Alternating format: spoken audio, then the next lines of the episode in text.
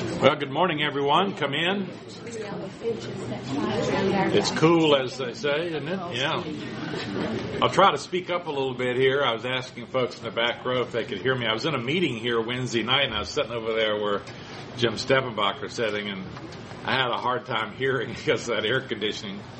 But the speaker had a very weak kind of voice. So I'm going to try to project a little more here today so everybody can hear me back there. But maybe maybe he didn't want to. Maybe it was better. yeah.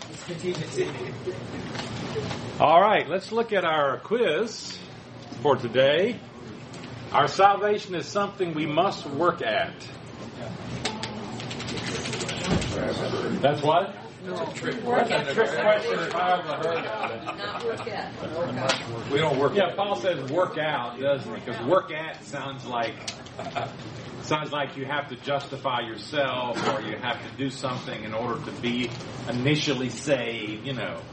So Paul says we have to work out our salvation. He's talking about mainly our sanctification, our spiritual growth. We don't work uh, to be justified you know, that's very clear. Paul has very strong admonitions, and we'll talk about that a little bit today because we get to the Judaizers in chapter 3, and that's what comes up with them working, works righteousness as far as salvation.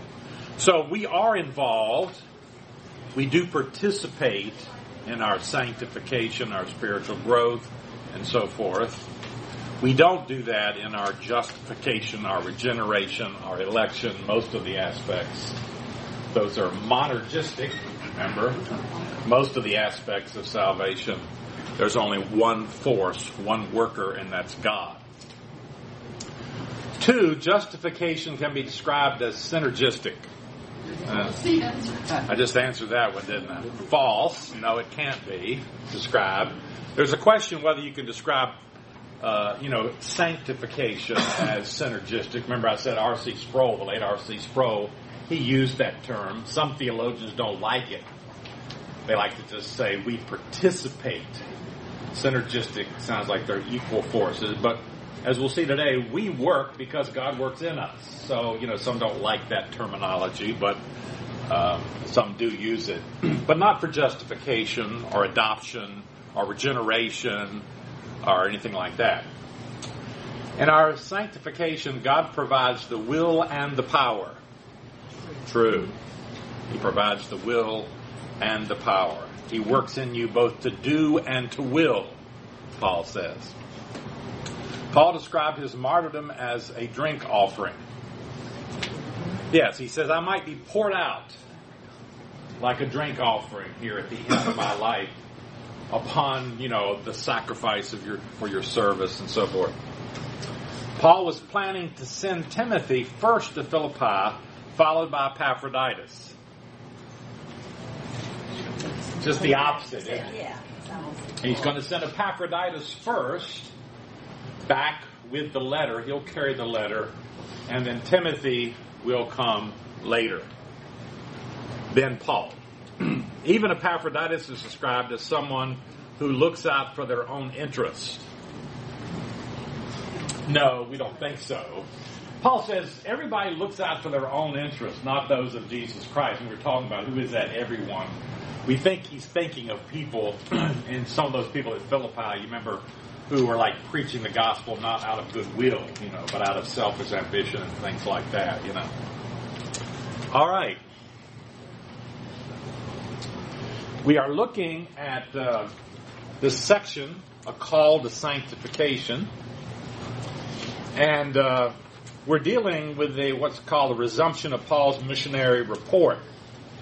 Now, this resumption of the report about what he's going to do, what's next for him, these also serve as examples of the kind of humility, the kind of Christian character that he's been exhorting in uh, beginning in chapter 1 verse 27 the duties of christian citizenship. He talked about our conduct as christians how we should behave. Then he used the example of christ as the model of servanthood and humility.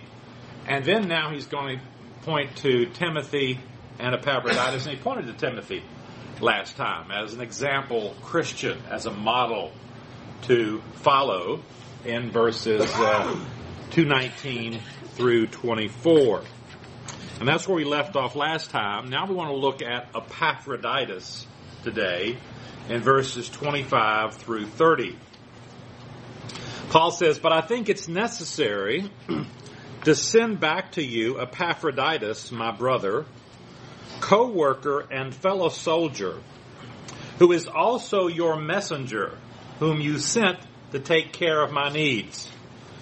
How soon Timothy and Paul himself may be able to visit the Philippians is uncertain, but the apostle considers it necessary to send Epaphroditus at once. Epaphroditus is mentioned in the New Testament only here and in 418, where Paul will later say, I have received full payment and have more than enough. I am amply supplied now that I have received from Epaphroditus the gifts you sent. They are a fragrant offering, an acceptable sacrifice, pleasing to God. He should not be confused with Epaphras of Colossae. There's another man in the New Testament named Epaphras, but he's associated with the church at Colossae. Um, he's mentioned in Colossians 1 7. You learned of it, that is the gospel. Apparently, Epaphras was the fellow who established or founded the church at Colossae. Remember, Colossae is close to Ephesus.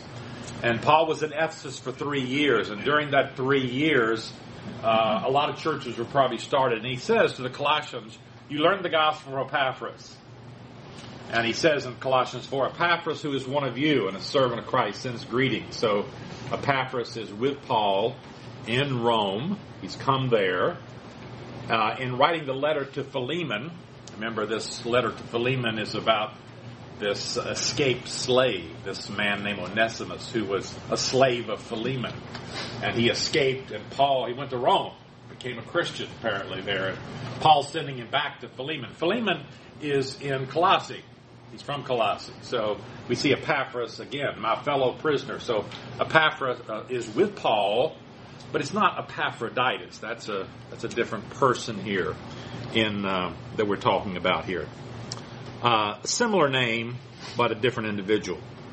Epaphroditus had brought the Philippians' gift to Paul. He is identified by the apostle in a series of glowing terms. So he's called here a brother. He's called a co-worker. He's called a fellow soldier. Paul doesn't use that term too much. He's this. We're in the battle. We're fighting uh, the spiritual battle. He's a fellow soldier. This is a very high recommendation. In relation to the Philippians, he's called your messenger. This is actually the word apostle, apostolos. But the word apostle or apostolos has both a general term and a technical sense. In the technical sense, uh, apostles were created by Christ. They are people who are appointed by Christ to be his representative here on earth. And that's the 12, and that's people like Paul. It might be others, but we're not sure. But the term can be used of just a representative of churches or a representative of a church. Someone who represents an official representative. So they don't translate it apostle because it would sound like he's one of Christ's apostles. But he's a representative of the church sent by them, their messenger. He's finally described as one to take care of the apostles' need. Uh, this take care of has the idea of someone engaged in a, a sacred service. It's it's a, it's an important service. It's a it's a religious term actually, a sacred service. So he was functioning on behalf of the Philippians, performing a sacred service that they could not serve at this present time. This is probably a reference to the financial gift, particularly they brought to the apostle. Um, some have speculated about the this glowing endorse, endorsement. I mean, they knew they knew Epaphroditus. They sent Epaphroditus. You know why this glowing description? You can understand this if they don't know him. If Paul is sending someone to a, to a church and they don't know who this guy is, Paul might write a letter, little recommendation. But why this glowing recommendation for someone they knew very well? Very well?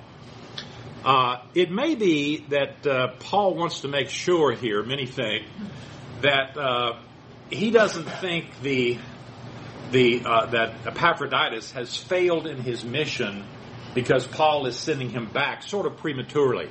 Apparently, Epaphroditus was sent to Paul to take care of him while he was there as a prisoner to help him and stay with him until you know some final resolution. But here, all of a sudden, Epaphroditus is sort of a, being a, his mission is being abandoned. Well, it's not really. Paul says, "I'm sending him back for a purpose." And uh, so he gives him his very highest recommendation. He's, he holds him in highest regard. He's, he's fulfilling the mission you sent him for, but I'm sending him back anyway for other reasons. Verse 26 tells us, For he longs for all of you and is distressed because you heard he was ill. Paul now gives two reasons why he thought it necessary to send Epaphroditus back to his home church at Philippi. One, his longing for all his friends at his friends, one, and two, his distress over their concern for his welfare. After leaving Philippi, Epaphroditus had fallen sick, perhaps on the way, or shortly after arriving in Rome. Somehow his friends at home had learned of this and were naturally concerned about him. It's probable that since Epaphroditus was carrying a large sum of money, he was not traveling alone. When referring to an earlier gift, probably from the Philippian church, when Paul was at Corinth, he mentions that it was delivered by more than one person. He says, And when I was with you and needed something, he's talking to the Corinthians here, I was not a burden to anyone, for the brothers who came from Macedonia, probably Philippi, the brothers who came, supplied what I needed.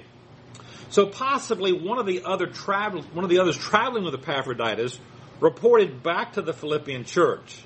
This would explain how Epaphroditus knew that the Philippians church was aware of his illness. Later we'll see that they're aware that he is ill and so forth and so on. Uh, you heard he was ill, he says here, I'm sorry. So Epaphroditus did recover, as we'll see, from his illness. Uh, but uh, Paul knew that the that his Philippian friends were greatly concerned about him. And of course, Epaphroditus was concerned about them. He longed for them, as we're told here. He was distressed that they were upset about, you know, his situation. He may have even blamed himself or something. You know, we don't know. But anyway, that's the couple of reasons Paul gives. Verse 27, indeed, he was ill and almost died. But God had mercy on him and not on him only, but also on me to spare me sorrow upon sorrow. In verse 27, Paul now confirms in writing what the Philippians had previously only heard, namely that Epaphroditus had indeed been sick. But they may not have known how serious his illness had been. So Paul informs them that he nearly, that it nearly proved fatal when Epaphroditus took the letter to them, they would see that he was now safe and well, and this was due to God's mercy. For he had wonderfully uh, delivered their friend from death and restored him to health. One of the things that uh, uh, we're often reminded about people who study the ancient world is that uh, when you, people spoke in this kind of language, it's the language of expecting people to die. When people got this ill in the ancient world, they usually died. People could, you could get simple diseases, simple infections. You know, in the ancient world, there was no particular cure. You get a fever, a high fever, you're sick, you're expected to die, basically. No antibiotics, nothing like that. And so, when people got that kind of sick, it was just normally expected that you were going to pass away. So, this is, uh, in fact, some suggest here God miraculously healed him. We don't know. You know, is it providential? Is it miraculous? But anyway, uh, God lavished His mercy, as Paul says here on Epaphroditus, and on Paul as well, by not adding to Paul's misery and Paul's sorrow that that his colleague would die in this kind of situation. That would be even more difficult. Again, we're not told of his exact ailment but according to verse 30, as we'll read, it was due to his work for the Lord, for his labors for the Lord. So perhaps it was due to the hazards he encountered on the way to Rome, or maybe something in Rome, we don't know. But Paul says it was due it, it was it happened to him on account of his labors in the Lord's service. Perhaps we should keep in mind here Paul's final words here. He says, God had mercy on him to spare me sorrow upon sorrow. So remember, we think, many people think of this letter as the epistle of joy because the word joy or rejoice is used about 15 times here, and some people call it the theme. I don't think that's it, but I said it's more like the mood. But we can see here that joy is not the absence of sorrow. Paul can, talks about rejoicing throughout this epistle, but he still experienced sorrow here. He talks about this very clearly here. So sorrow doesn't mean the absence of joy, but the capacity to rejoice. Uh, I'm sorry, joy doesn't mean the absence of sorrow, but the capacity to rejoice uh, in the midst of it. Uh, joy is a fruit of the Spirit, we're told, that's produced in us as we reflect on the goodness of God in our lives and the lives of others. And so, even when sorrows comes and difficulties and trials come, as we reflect on God's goodness to us and saving us, and keeping us, that can give us joy in spite of the sorrows that are truly there. Verse 28, therefore, I am all the more eager to send him, so that when you see him again, you may be glad, and I may have less, less anxiety. Therefore, because of Epaphroditus' illness, from which he had now recovered, and the Philippians' concern for their friend, Paul is sending him back to Philippi all the more eager. The twofold purpose of this change of plans is so that the Philippians might be glad again when they saw Epaphroditus, and that Paul's own sorrow would be lessened knowing that Epaphroditus was home again and in good health. Verse 29. so then, welcome him in the Lord with great joy and honor people like him. Paul therefore exhorted the Philippians to welcome Epaphroditus with joy as fellow Christians should. He had fulfilled his mission with distinction and deserved an appropriate homecoming. So the Philippians were to give him, Paul says here, the due recognition that he deserved for his faithful and sacrificial service to Paul. In addition, they were to hold Epaphroditus and others like him in high esteem. Verse 30. Because he almost died for the work of the Lord, he risked his life to make up for the help you yourselves could not give me. The reason why a genuine welcome was deserved by Epaphroditus was twofold. First, he had been engaged in the work of Christ and had actually risked his life to accomplish it. Second, he had been trying by his labors to make up for the Philippians' absence from Paul, and so they owed him their gratitude. The words to make up for the help you yourselves could not give do not have a negative connotation as though some uh, some thought Paul, some, as though Paul was somehow annoyed with the Philippian friends and was criticizing them for failing in their service to him.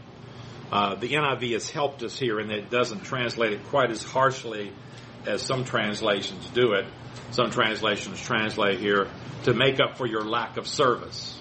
That somehow you, it sounds pretty harsh, your lack of service. It sounds like Paul is berating them or something like that. But that's not what he's really doing here what's going on here uh, is that uh, Paul is is suggesting that Epaphroditus had supplied uh, by his presence what they couldn't supply because they were not present. That is, when you're present with somebody, you can help them in a way that you normally can't.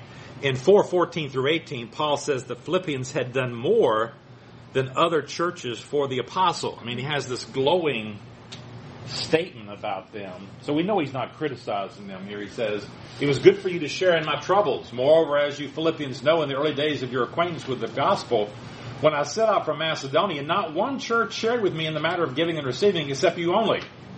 For even when I was in Thessalonica, you sent me aid more than once when I was in need.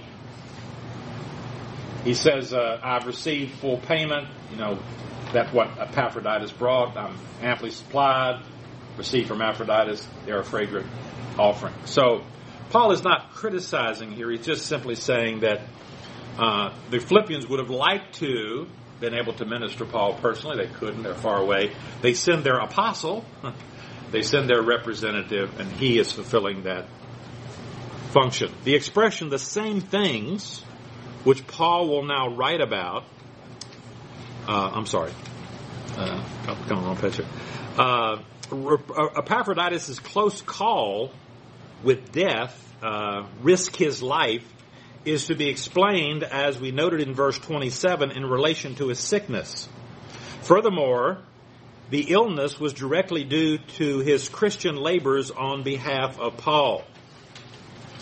Perhaps as I, it is, as I mentioned before, it was because uh, he fell ill trying to get to Paul. The rigors of the travel that it was very hazardous to travel, you know, in the ancient world.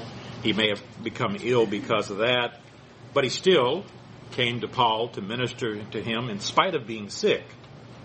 Um, so he risked his life in the interest of the ministry for the work of Christ.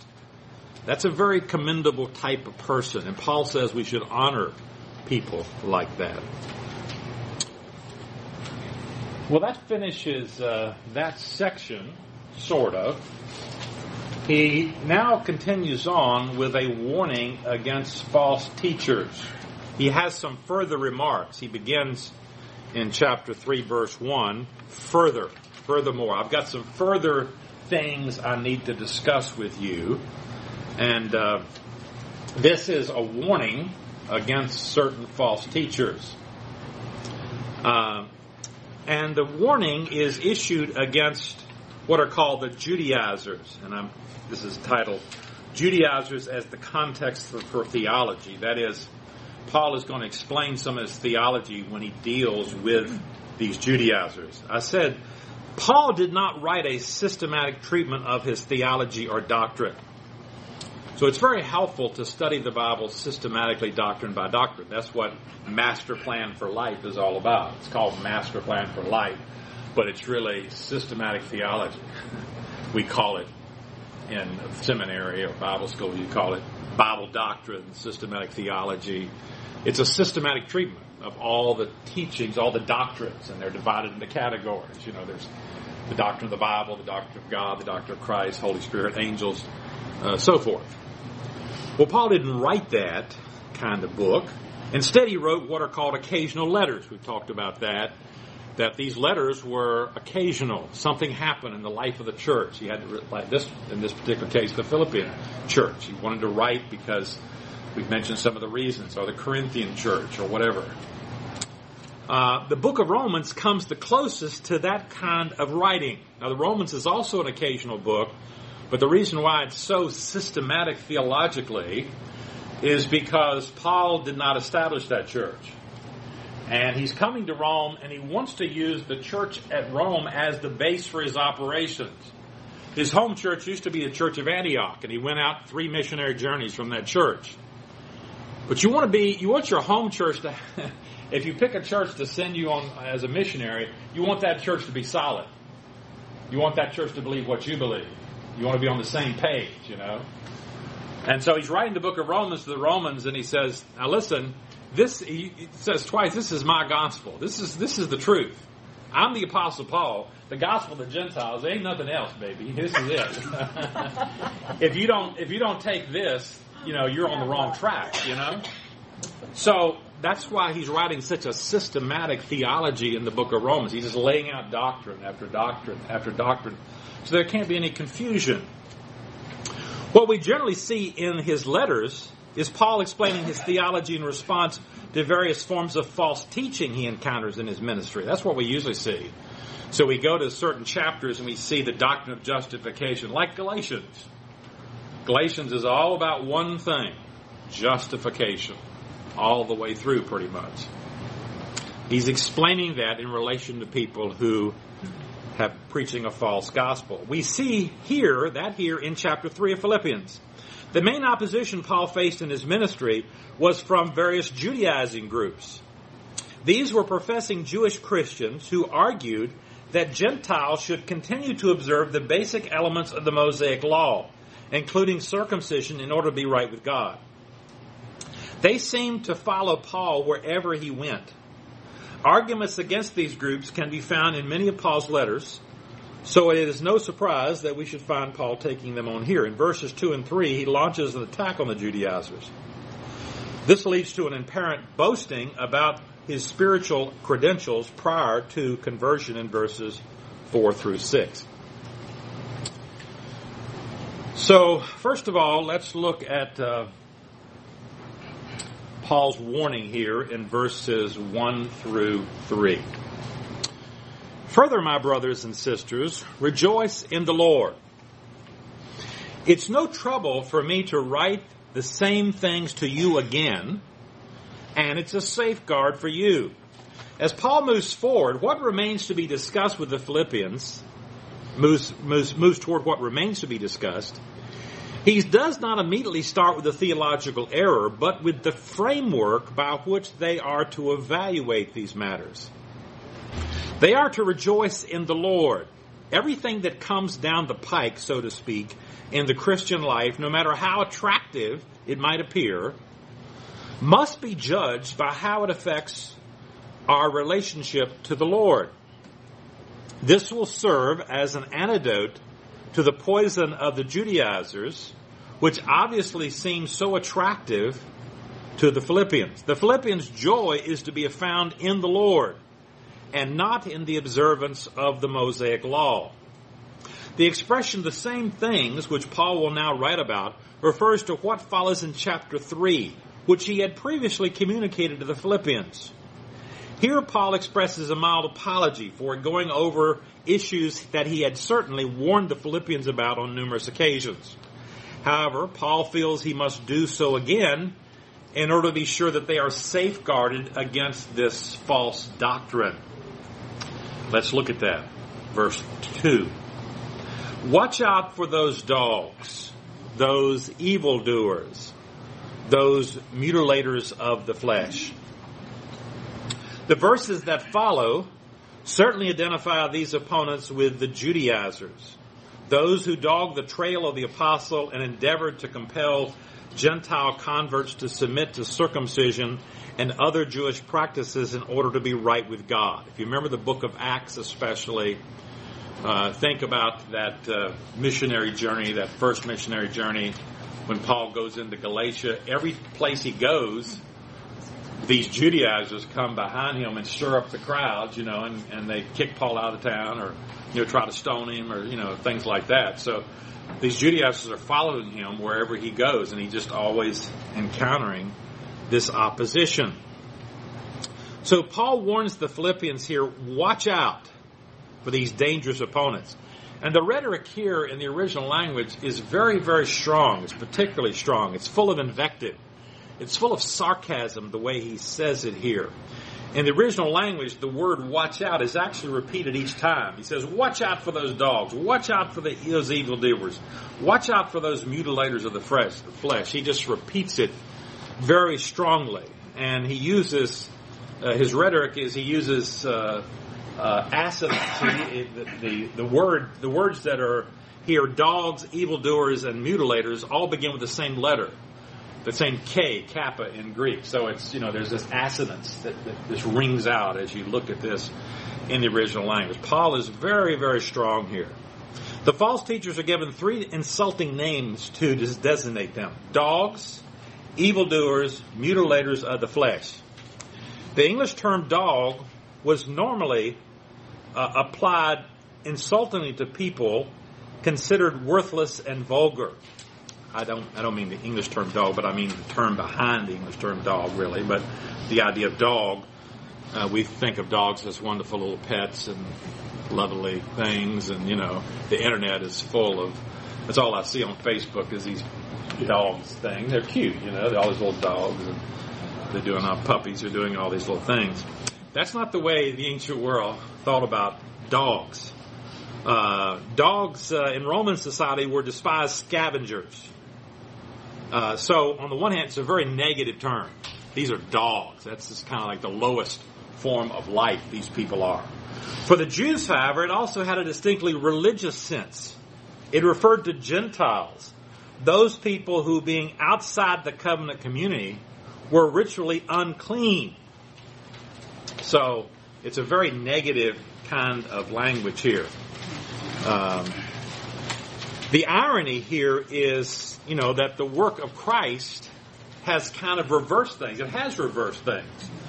Because whereas the Gentiles were considered dogs, they were unclean, it's now the Jews who are unclean. uh, and don't forget that today. Uh, what is the religion of Judaism? It's idolatry, my friends. Jews are worshiping an idol. The true God is the God and Father of our Lord Jesus Christ. They're not worshiping the God and Father of our Jesus of our Lord Jesus Christ. Jews are not worshiping the God and Father of our Lord Jesus Christ.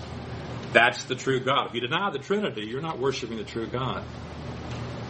Now we, you know, we appreciate them in many ways. They're looking at the Old Testament and all that, but they're they're not worshiping the true God, unfortunately.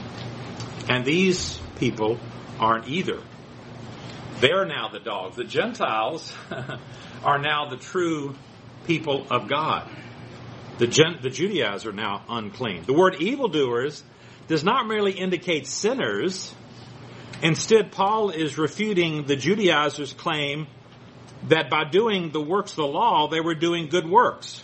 Remember Galatians 2.10. For all who rely on the works of the law are under a curse. As it is written, curses everyone does not continue to do everything written in the book of the law.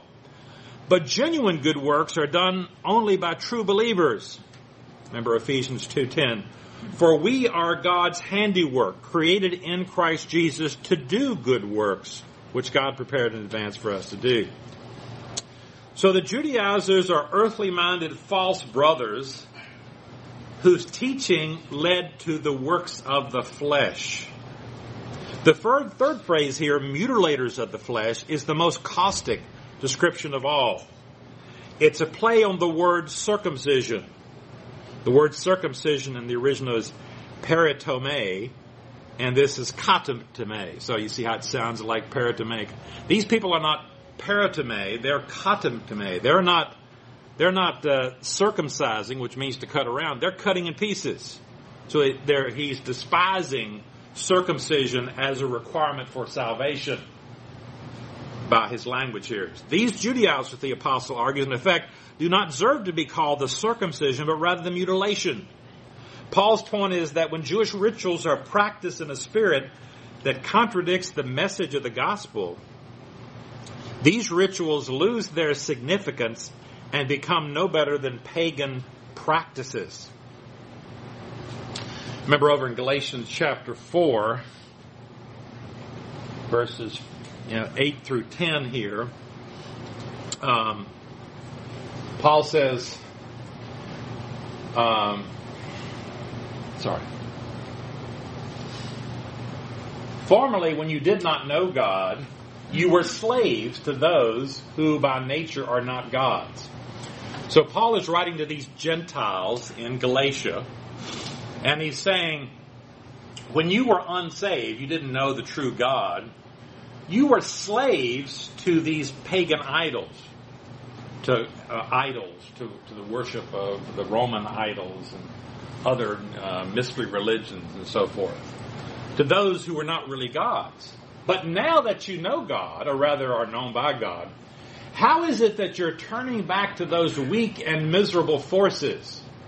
Do you wish to be enslaved by them all over again? You are observing special days, months, and seasons and years. That's Judaism. So he's saying, you know, you've fallen back sort of into the same thing. You used to be a slave to this idolatry before, but now you're going back into Judaism, which is a kind of a slavery too, because you're trying to work your way toward salvation. So he's arguing here that these Gentile Christians of Galatia, these adoption of these Jewish ceremonies that the Judaizers are insisting upon them, uh, circumcision and keeping the law, is tantamount tantamount to being re-enslaved, to enslaved all over again to their pre-Christian rituals.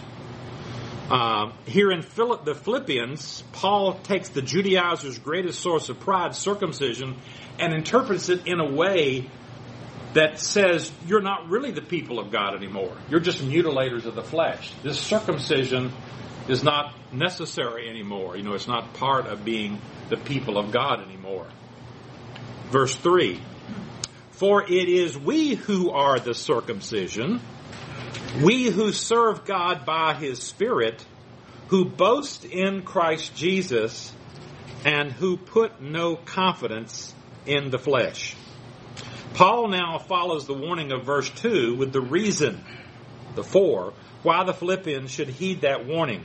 We Christians, Jews and Gentiles together, are the real circumcision, not the Judaizers who insisted only on the physical rite. Paul is referring here to the fact that all believers have received uh, circumcision of the heart. That's what he's talking about, whether they are Jew or Gentile. So you remember he talks about this quite a bit. Um, a person is not a Jew, is only one outwardly, nor is circumcision merely outward and physical. No, a person is a Jew who is one inwardly. And circumcision is circumcision of the heart by the Spirit. Now, don't get carried away here. He's not saying you and I are really Jews now, ethnically Jews, but he's saying, you know, really Jews in the religious sense of the people of God.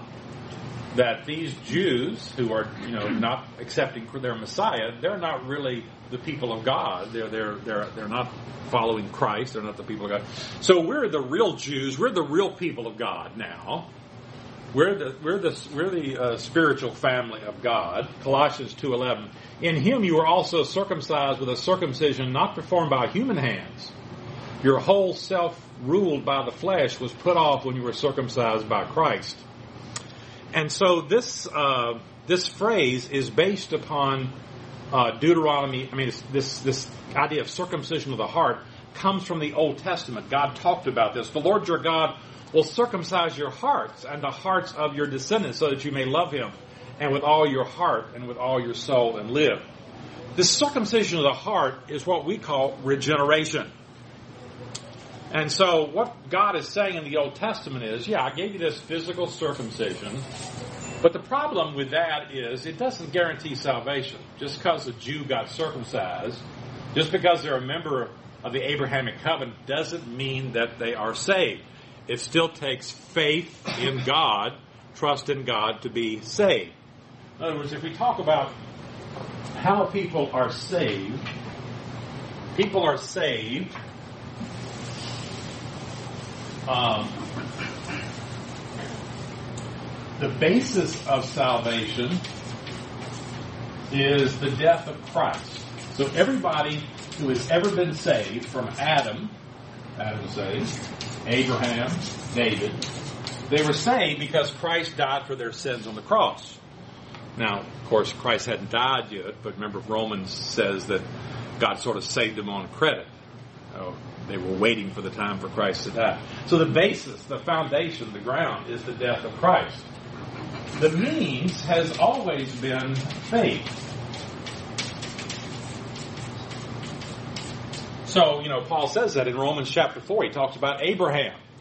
Abraham believed God, and it was counted to him for righteousness. So, people in the Old Testament, if they were saved, they had to be saved by faith. Now, the content, that has been progressive. That is, God has, has added to that content over time. What did Adam believe?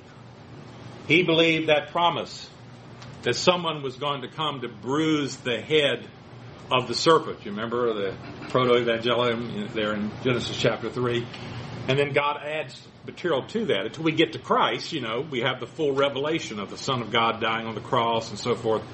So we know what we have to believe. So people in the Old Testament, they were saved if they had faith in God, they trusted the promise of God, they believed God, and we see that, you know, in the New Testament. Christ comes along, Jesus comes along at his birth. There's people in the temple, people who believe, there are believers. But not all Jews are automatically believers just because you're just because you're in the Abrahamic covenant and so forth. And so what's needed is regeneration, circumcision of the heart. So people in the Old Testament needed to be born again, just like we are. And they called that circumcision of the heart. And so that's what Paul is saying here. You and I are the true circumcision, the true spiritual circumcision. We're, we're, we're the ones who have spiritual life because God has circumcised our hearts when He saved us. He has changed us. So, Paul insists here that sinful humanity has no grounds for confidence before God because we are powerless to achieve righteousness before God. The true believer puts his trust and faith in Christ alone. And that removes any grounds for human pride or boasting. We don't put any confidence in our own abilities in the flesh. Well, now we see Paul's mock boasting. Sorry, I should have put that. Let's look at that. Paul's mock boasting. Uh, one, one way to refute the argument of the Judaizers is for Paul to tell his own story. His Philippian friends know him well, so they should be strongly persuaded by Paul's own experience. If anyone had placed his confidence in strenuous observance of the law in order to gain God's favor, it was the great apostle. But he gave up trusting in his own righteousness as he says later in verse 9, not having a righteousness of my own that comes from the law, comes from trying to observe the law. He gave up trusting in his own righteousness and came to regard all his attempts to obtain a righteous standing before God as garbage, as he says in verse 8. The path of the Judaizers is a dead end. Verse 4. Though I myself have reasons for such confidence, if someone else thinks they have reasons to put confidence in the flesh, I have more. And I call this mock boasting because it's, it's sort of fake boasting, it's simulated boasting. Paul feels compelled, compelled, he wants to give his experience. You know, if we're trusting in works, hey man, I did it all. I did everything. But it's really fake boasting because it doesn't really do anything. It doesn't prove anything. But so it's mock, or he, he's mocking fun of the, these kind of credentials. It's simulated both fake boasting, we could call it. So though I myself have reasons for such confidence, if someone else thinks they have reasons to put confidence in the flesh, I have more. Verse 4 introduces Paul's boasting. The Judaizers who threatened the Philippians church no doubt appealed to their impressive Jewish credentials in support of their message. With considerable reluctance, Paul, find, Paul felt pressured to remind the Philippians that his own background was second to none. If the Judaizers want to play the game of confidence in the flesh, Paul can play it better than they can. Paul's credentials, credentials with regard to Jewish identity are better than theirs. Yet Paul will tell us shortly that these physical, these fleshly or physical privileges count for nothing spiritually. Remember, again, the reason Paul is doing this, he wants his friends to see that the path of works righteousness, trying to be right with God by my good works, is a dead end. Trying to be saved and right with God by keeping the law is pointless. It won't work. And so Paul gave up that pursuit of works righteousness when he trusted Christ alone for salvation. Verse 5 Circumcised the eighth day of the people of Israel, the tribe of Benjamin, a Hebrew of Hebrews, in regard to the law, a Pharisee, as for zeal, persecuting the church, as for righteousness based on the law, faultless. The apostle Paul now lists seven advantages in which he could boast. The first four were inherited privileges, the last three personal achievements. Together they justify the I have more of verse 4 Circumcised the eighth day sets Paul apart from pagans and from groups that have, may have performed circumcision in an invalid way. The claim to be of the nation of Israel distinguishes him from proselytes, that is, from converts to Judaism, sometimes perceived as second class Jews. Paul next indicates that he was of the tribe of Benjamin. Since even a true Israelite might belong to a disreputable tribe, the tribe of Benjamin stood high in Jewish estimation. It was the home of the Jerusalem and the temple. This tribe alone had been faithful to David's Davidic throne at the time of the division of the kingdom. It had given the nation the first king, Saul, after whom Paul had been named by his parents. By calling himself a Hebrew of the Hebrews, Paul may have meant that he had no mixed parentage, but was a pure, uh, pure Jewish ancestry from both parents. But the phrase clearly indicates his linguistic and cultural upbringing, which involved the Hebrew or Aramaic languages in distinction from that of the Hellenistic Jews who spoke Greek, even though he had been born in the diaspora. What am I saying here? Remember, this comes up in Acts chapter 6, where there's a conflict in the early church among the Jews between those Jews who were from the area of Judea and Jerusalem they spoke the Aramaic language. They had the temple. They observed ceremonies and sacrifices. But Jews had been dispersed throughout history from the time of the captivities, the Assyrian captivity, the Babylonian captivity. And that, you know, Paul finds them when he goes on his missionary journeys where he goes to these cities. He goes to the synagogue, he finds Jews. Jews there were not considered to be as observant. They couldn't offer sacrifices in the temple, you know, and so forth. They generally didn't speak Hebrew, Aramaic. They spoke Greek and so forth. So sometimes they were considered, uh, there was some question about them. So Paul says here, no. Uh, even though I'm from the diaspora, which means the dispersion of the Jews, Paul was born in Tarsus. Remember, uh, Acts, uh, I think I have it here. I wrote Acts 22, 2 and 3 talks about how Paul came to Jerusalem probably as a very young child and studied with Gamaliel. So man, he studied with the leading rabbi of the day. So there's no question about his credential. As an adult, Paul continues first, he, uh, as, as an adult, Paul continues, first he chose a religious lifestyle that left no doubt with regard to his commitments. The particular approach he chose for his interpretation of the law was that of the Pharisees which was widely perceived as the one most faithful to Scripture. So among Jews, there were various sects or interpretations. Remember the Sadducees, Pharisees. We know we don't mention the New Testament Essenes who lived by the Dead Sea, Dead Sea Scrolls, and all that kind of. So are various sects. The Pharisees were perceived as the ones who followed Scripture more faithfully. According to his testimony in, to the Galatians, Paul had advanced in Judaism far beyond his contemporaries. He says in Galatians 1.14, I was advancing in Judaism beyond many of my own age among my people and was extremely zealous for the traditions of my fathers.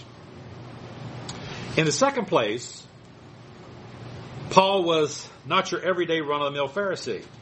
He proves the sincerity and intensity of his prior religious commitment by noting his zeal as a persecutor of the church. He says in Galatians 1:13, "For you have heard of my previous way of life in Judaism, how intensely I persecuted the church of God and tried to destroy it."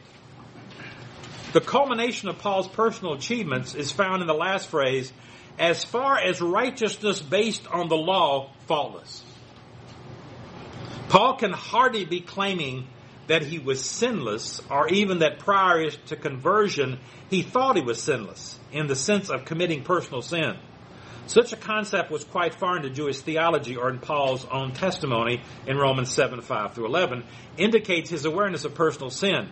But Judaism from New Testament times forward, including today, has always emphasized sin as an actual transgression rather than inward corruption. The previous six descriptions of Paul's character refer to objective, verifiable claims. Paul is countering the Judaizers' claims by showing his credentials. Anyone could have checked the record and found that Paul had never been charged with transgressing the law. So outwardly, now, you know, we know inwardly he was as sinful as anyone, but outwardly, he was a very moral, religious Pharisee. He didn't break any of the commandments. He kept the law, you know, outwardly and so forth. We know there's much more to than the outward, but that's what they prize. That's what the Pharisees prize. That's what Jesus spoke about constantly, you know. Inside, they're really pretty corrupt, you know. They look good on the outside, but they're corrupt on the inside. So this phrase, righteousness based on the law, describes an observable standard of conduct. That is, right way of life prescribed by the Old Testament.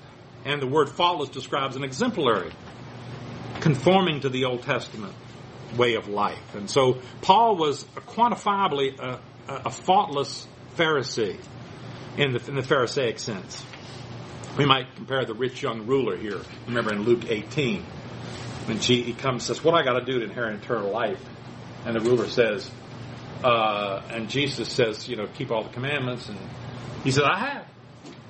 I've done it, man. Uh, well, there's more to that than just the outward, but he thinks he's looking thinking outwardly of that kind of thing. And that's what Paul is saying here. He's saying, outwardly, I look perfect and all that. But that was just works righteousness. That was my own. And Paul will tell us next the failure of that and what's wrong with that. Let's close in prayer. Father, thank you for our time together today.